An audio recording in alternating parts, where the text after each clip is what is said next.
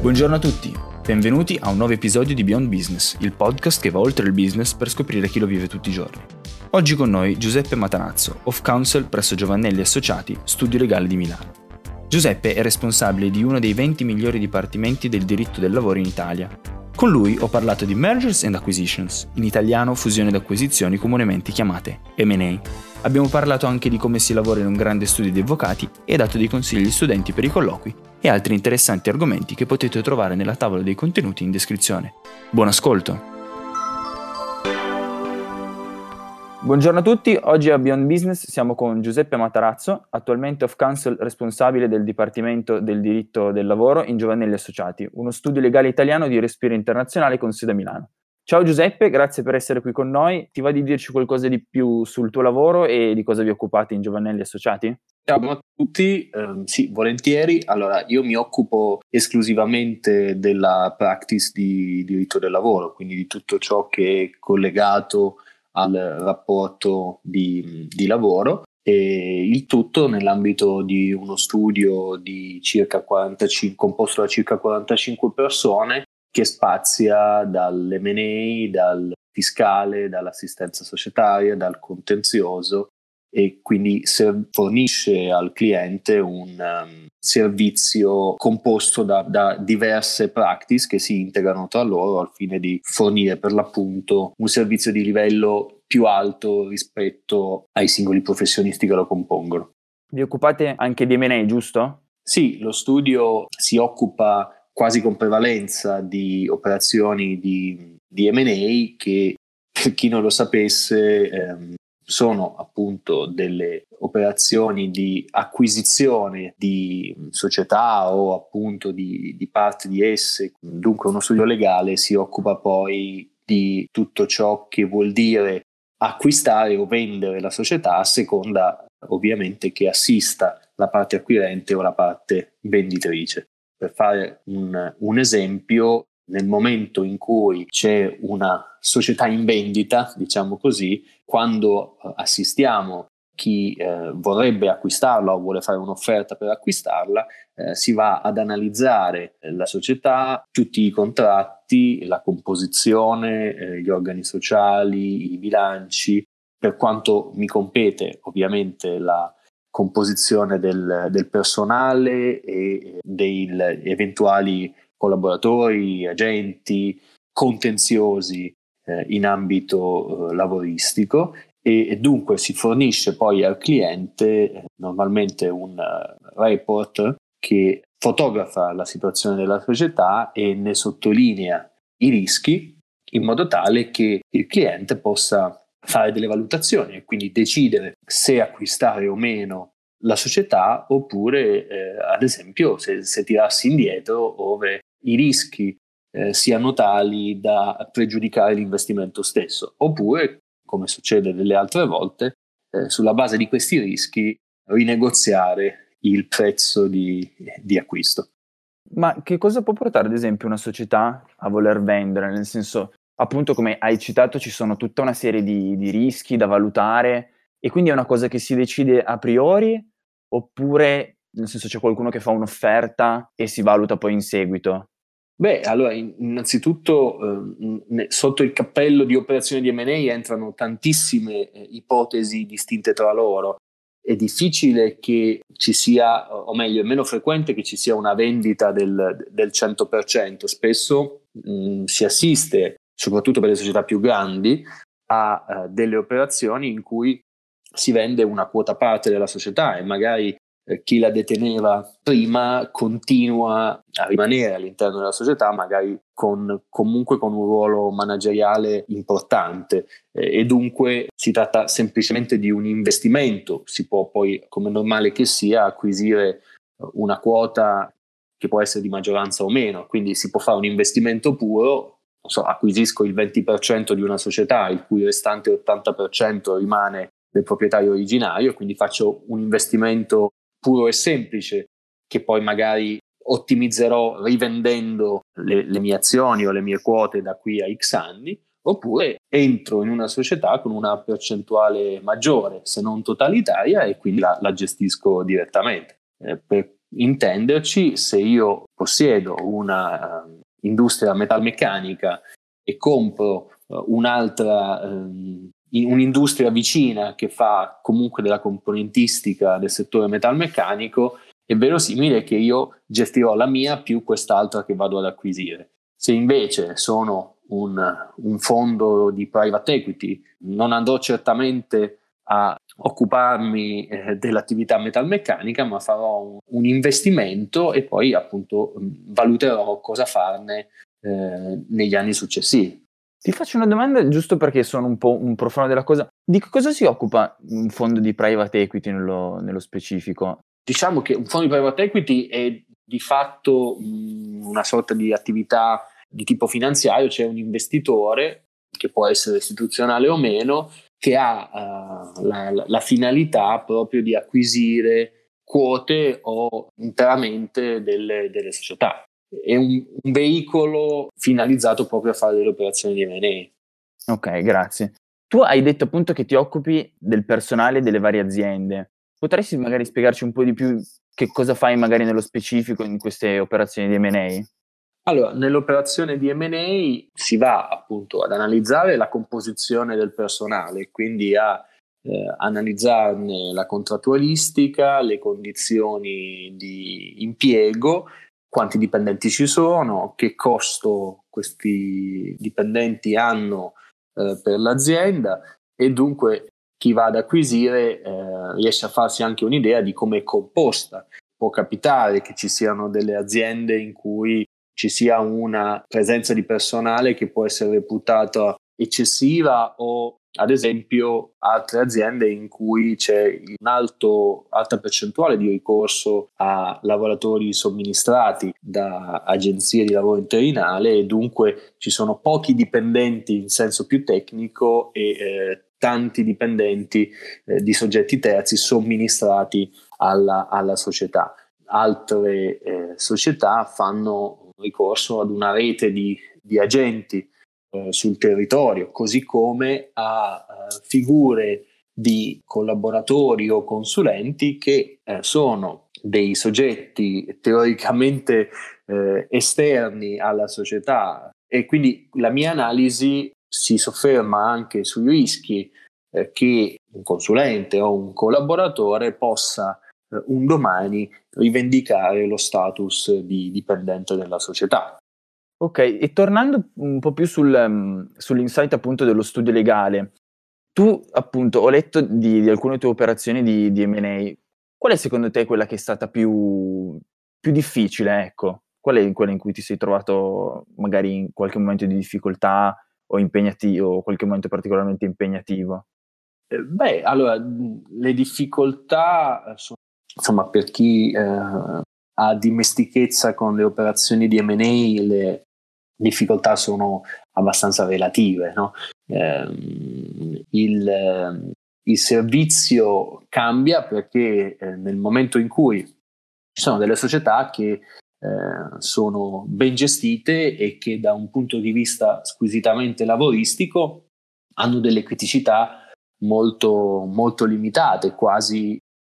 prive di interesse per un investitore. Eh, delle volte eh, invece eh, le società hanno una serie di eh, criticità anche lavoristiche. Pensiamo all'esempio di, eh, che, che, vi facevo prima, se io ho 50 consulenti e tutti e 50 eh, rischio che possano essere riqualificati,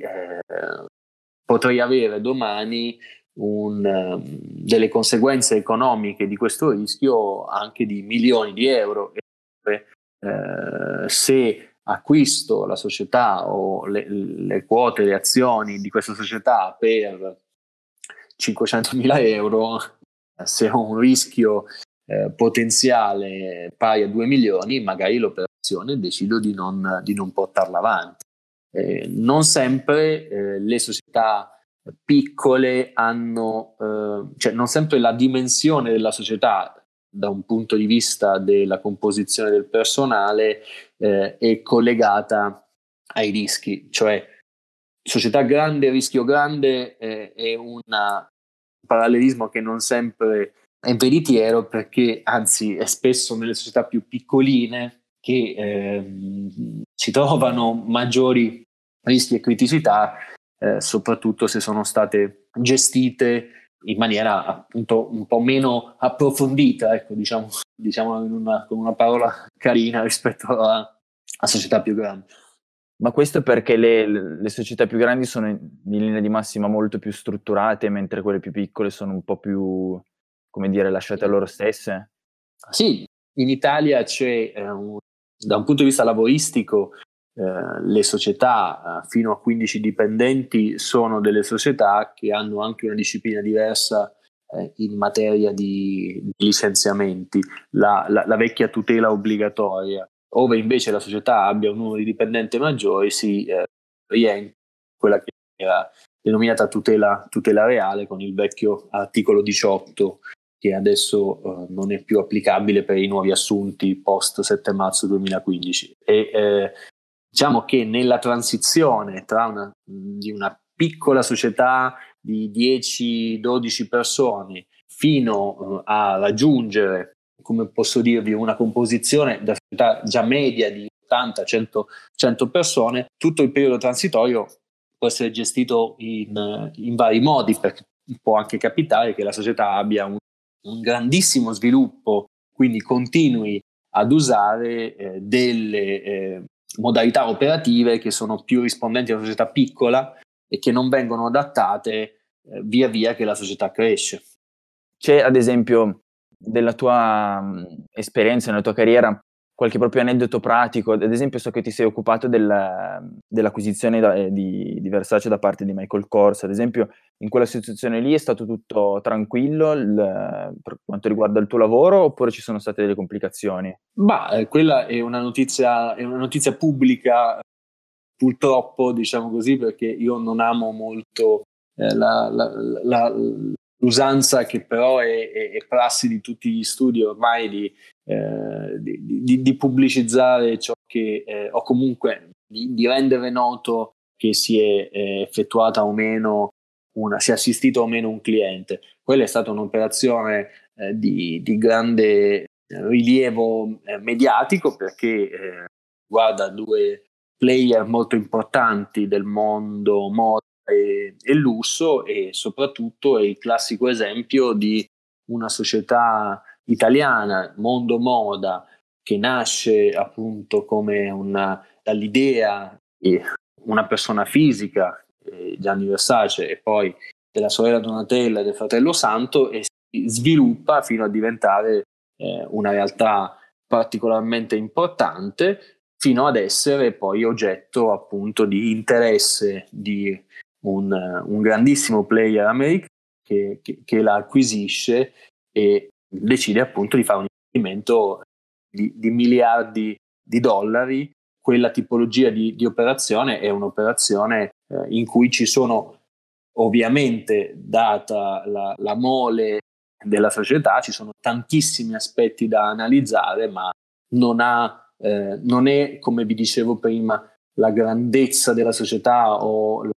eh, il fatto che la società sia più o meno nota sul mercato a rendere l'operazione più o meno difficile, perché se la società è una società che ha tutte le carte in regola, non, non, non ci sono delle, eh, delle, grandi difficoltà. Ci vuole semplicemente un po' più di tempo delle volte. Sì, sono operazioni un po' più, un po più delicate, vista anche magari l'importanza mediatica che poi avranno, in fu- cioè nel senso successivamente avvenuta la transazione. Certo. Tu sei off council, giusto? Ci spieghi magari un, un, po' di più la tua giornata tipo e in che cosa consiste questo ruolo, diciamo, perché potrebbe non essere chiarissimo a, a chi ascolta, nel senso questo titolo off council. Allora, diciamo che negli studi medie grandi dimensioni c'è una, normalmente una divisione junior associate, che è, è, è il, buon vecchio praticante, eh, associate che eh, dovrebbe essere una figura che parte dal, dall'acquisizione del titolo di avvocato o di dottore commercialista, fino a diventare senior associate, che eh, invece è un titolo rimesso a, a quegli associate con uh, una certa dose di, di, esperienza, di norma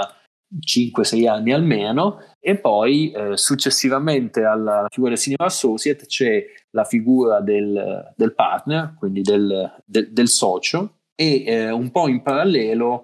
diciamo tra il socio e il senior um, ci sono delle figure che sono quelle di, di counsel che è figura un po', un po' ibrida che collabora appunto con lo studio ma mh, mm, in buona sostanza è eh, parte integrante dello studio completamente e quindi non, ha, non vi è una grande distinzione tra il ruolo di, di, di partner e il ruolo di counsel. La mia giornata invece è una giornata che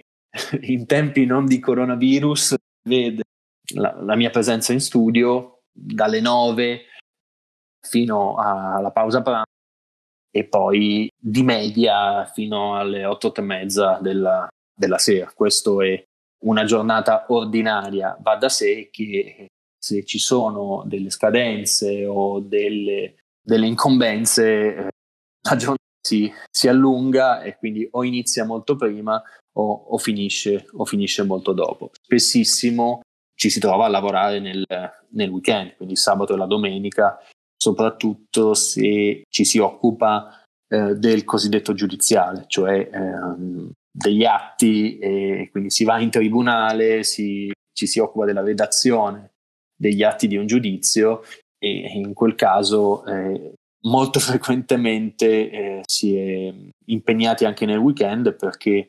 eh, per scrivere un atto, soprattutto se lo si vuole scrivere bene, bisogna avere un po' di concentrazione e quindi eh, se il telefono squilla ogni, ogni 5 minuti, come succede nel corso della settimana, diventa molto difficile concentrarsi e, e scrivere qualcosa di, di sensato. Quindi possiamo dire che se si fa il giudiziale in aggiunta al, all'assistenza stragiudiziale del day by day con i consulenti, con, con, appunto con i clienti, eh, il, il, weekend serve un po' a recuperare sul, sulla redazione degli atti.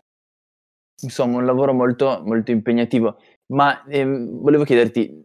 durante la giornata di cosa, vi, di cosa vi occupate? Nel senso perché l'avvocato magari a volte può sembrare quello che è tutti i giorni attaccato al codice civile, perché io al momento mi viene in mente solo quello, vista la mia conoscenza del diritto, o magari gente che tutti i giorni è su scartoffi e scrive, scrive, sottolinea fogli in continuazione. Anche voi siete così oppure uscite un po' da questo stereotipo dell'avvocato? Beh, allora diciamo che lo stereotipo mh, bisogna fare una distinzione l'avvocato eh, che a me piace definire l'avvocato di provincia, ma senza nessuna accezione negativa, anzi,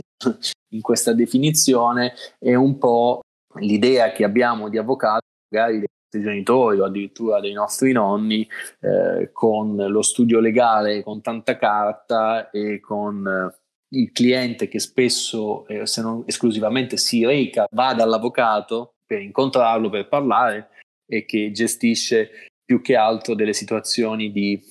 contenzioso ed è il modello come dire eh, più, più diffuso soprattutto in provincia. Spesso è un avvocato che fa un po' di tutto e quindi eh, spazia dal civile alla, alla, questione condominiale, al diritto amministrativo, al diritto del lavoro, eh, senza avere una eh, chiara specializzazione in una materia, magari preferisce una materia o eh, ha fatto la tesi, ha studiato specializzandosi in una materia, però si trova un po' a fare tutto eh, quello, che, quello, che, capita anche per eh, delle ragioni ovvie economiche, insomma, e anche territoriale. anche territoriale, perché ci sono, eh, eh, come saprete, un'infinità di avvocati in Italia e quindi trovare dei clienti non è facile e quindi prima di dire ad un cliente vai da qualcun altro, eh, giustamente ci si, si, ragiona bene se, se, proprio non si può o non si riesce ad assisterlo degnamente.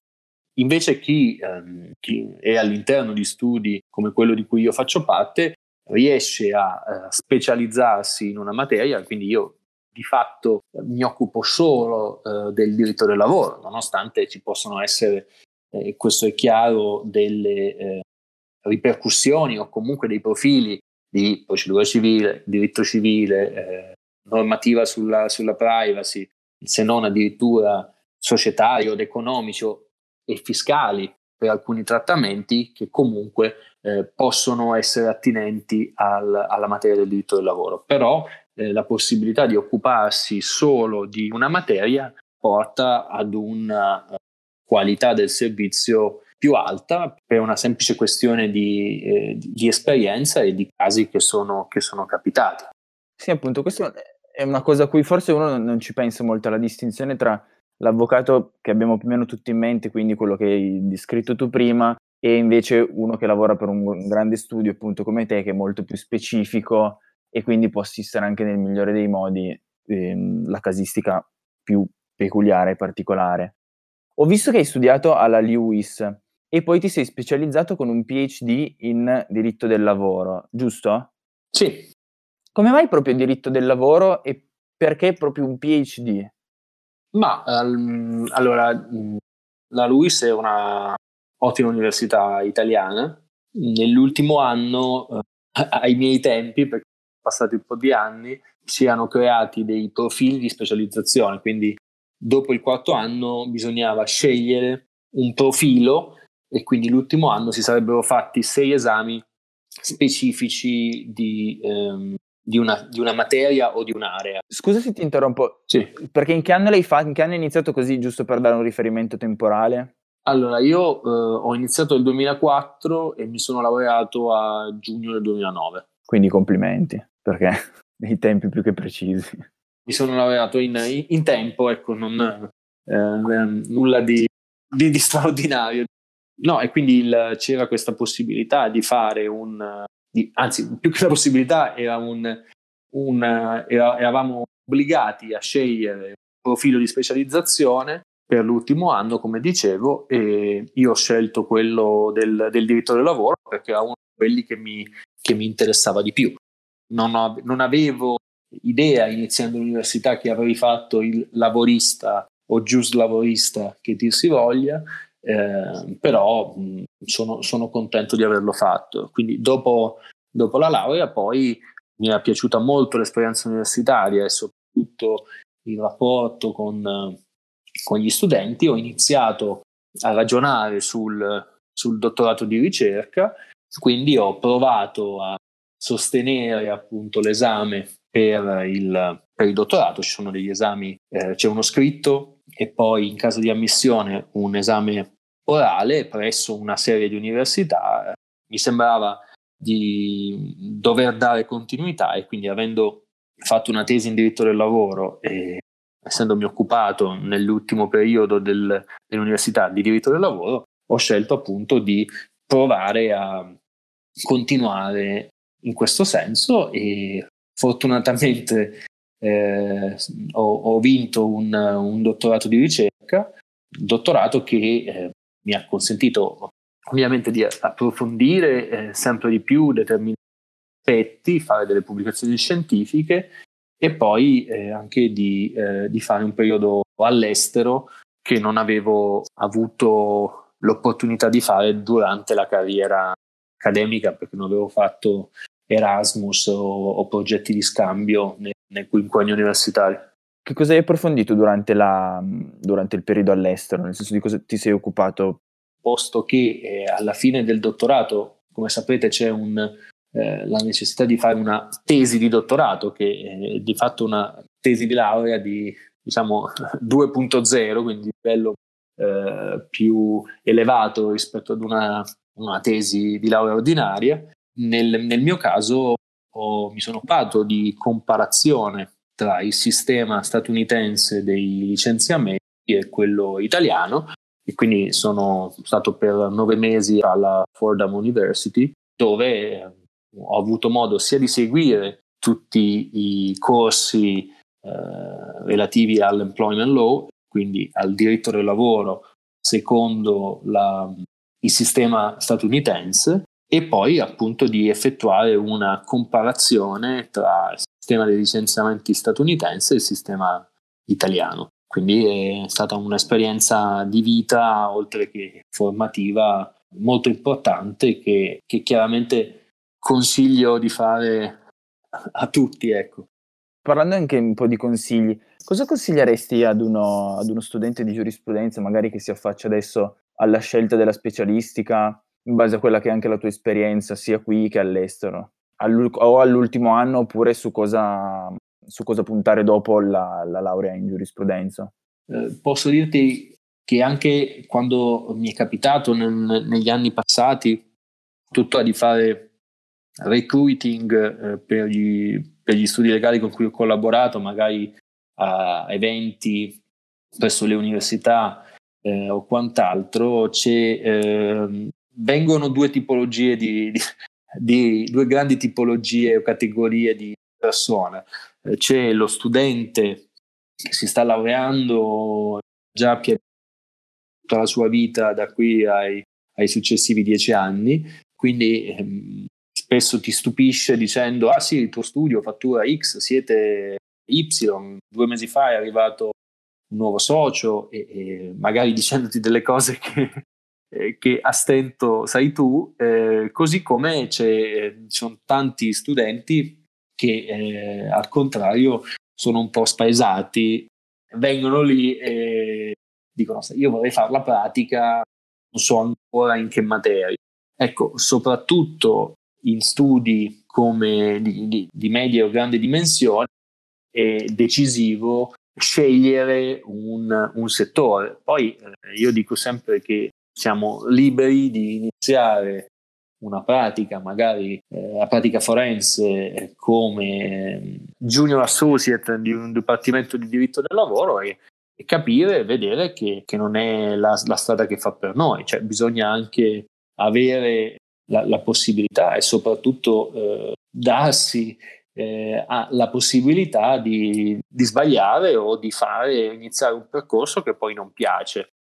Nella mentalità italiana c'è un po' il, il tarlo di eh, evitare di perdere tempo e quindi di evitare di sbagliare, però eh, al tempo stesso è importante, se si riesce, fare una professione che, che ti piace. Quindi, eh, posto che la, è ciò che dovrai fare per tutta la tua vita, sarebbe meglio che il lavoro che, che compi, eh, che, che fai ogni giorno, sia un lavoro che ti piace quello è, è, dovrebbe essere l'obiettivo. Certo, guarda, su questo concordo al 200% e ti dico che infatti io ho cambiato ad esempio corso di laurea appunto perché proprio ho capito poi dopo quello che volevo puntare a diciamo nella vita. Hai parlato di, di recruiting, che profili magari qualche consiglio appunto su chi magari vorrebbe candidarsi per uno studio come il vostro, cose su cui puntare, appunto tipo l'esperienza all'estero, magari esperienze in qualche studio più piccolo? Beh, diciamo che un requisito è la conoscenza uh, dell'inglese fluent, come c'è scritto spesso nelle, nelle job application,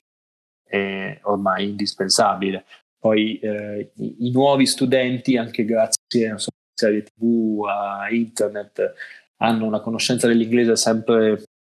sempre migliore rispetto al passato, però posso dire che senza la conoscenza della lingua inglese entrare in uno studio internazionale o comunque di italiano ma di respiro internazionale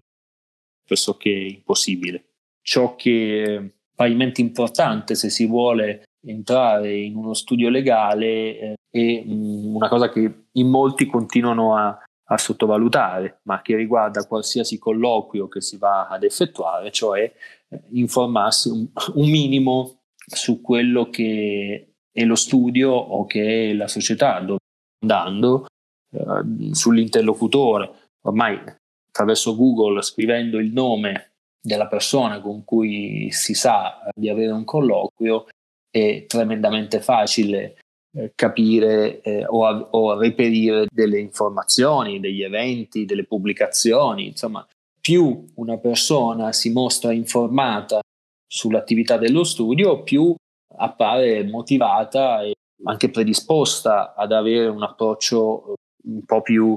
approfondito alle cose e quindi è già un positivo. Senza magari però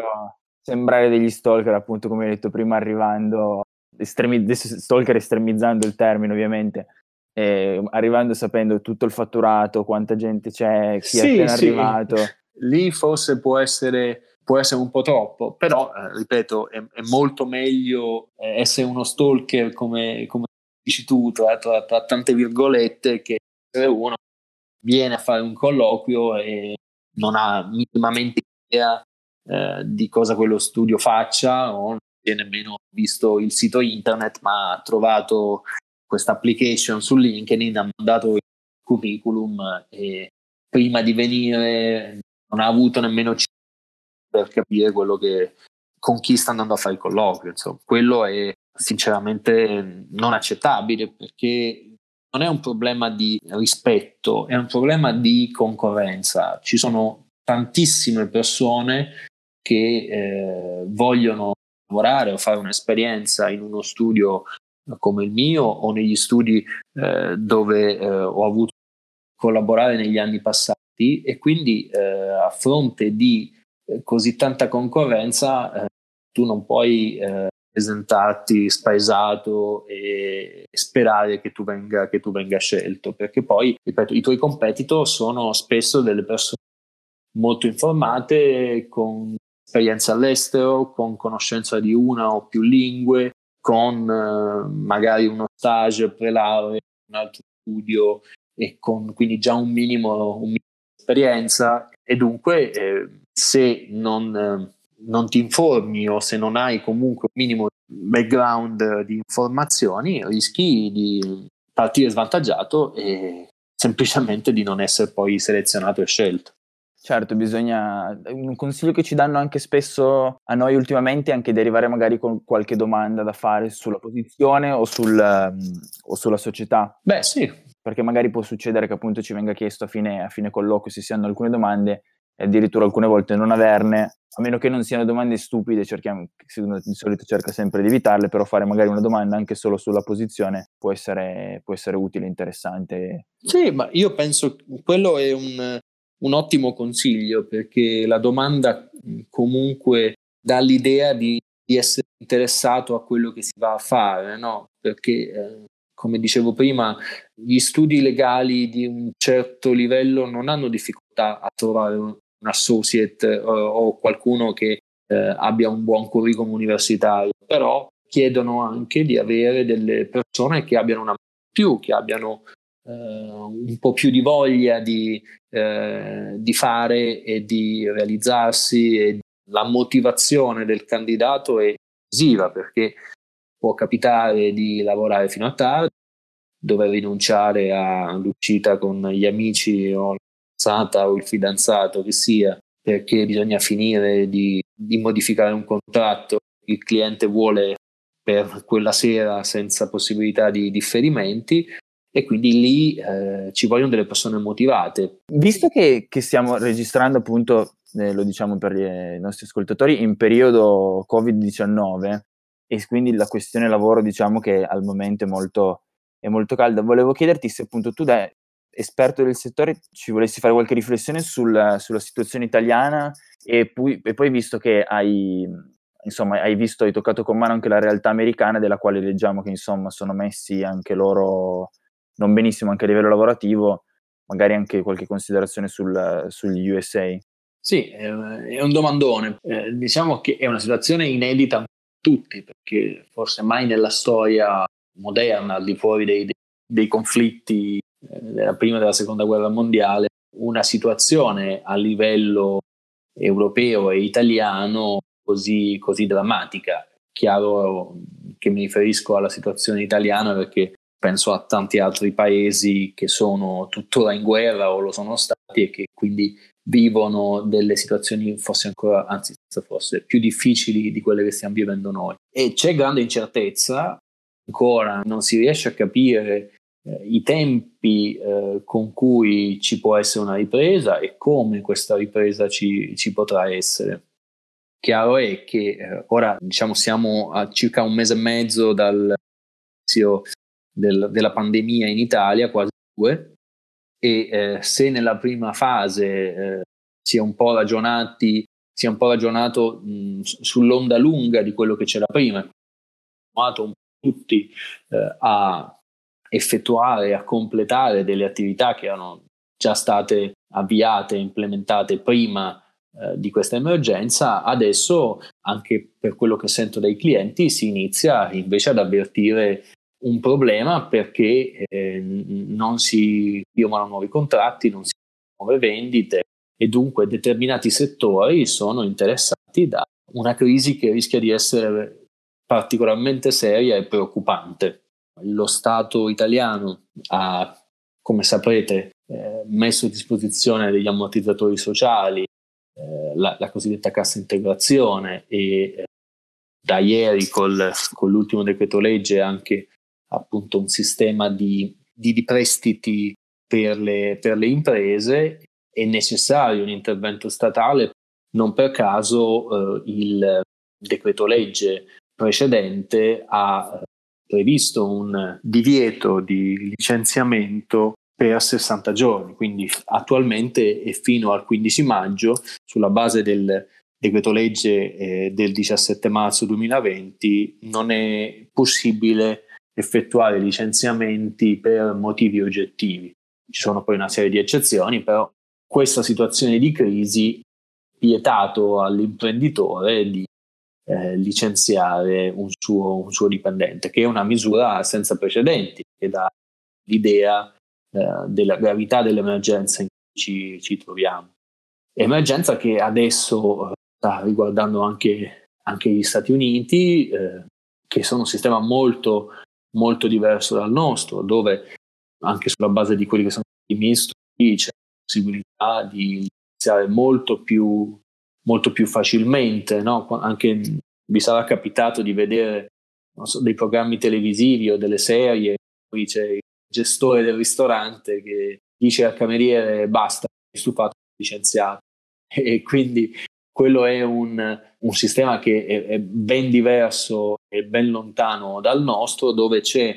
normalmente una grande facilità di trovare, di reperire, di cambiare lavoro o di cambiare carriera e dunque eh, è un sistema in cui la perdita dell'occupazione eh, non è vista con la stessa importanza che eh, invece ha in Italia perché la risposta del dipendente è male, eh, troverò un altro lavoro, domani magari cambio vita e invece che fare eh, il broker a Wall Street mi iscrivo a medicina e, e divento un medico. Certo, eh, se questa situazione dovesse prorogarsi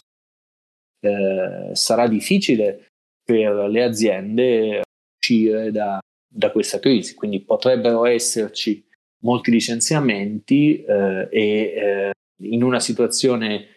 di crisi congiunturale eh, particolari poi difficoltà a trovare un'altra occupazione. Grazie Giuseppe per questa, per questa, breve analisi della situazione che devo dire anche molto esaustiva che rende un quadro, un quadro molto chiaro della situazione. Adesso è il momento delle nostre 5 quick fire questions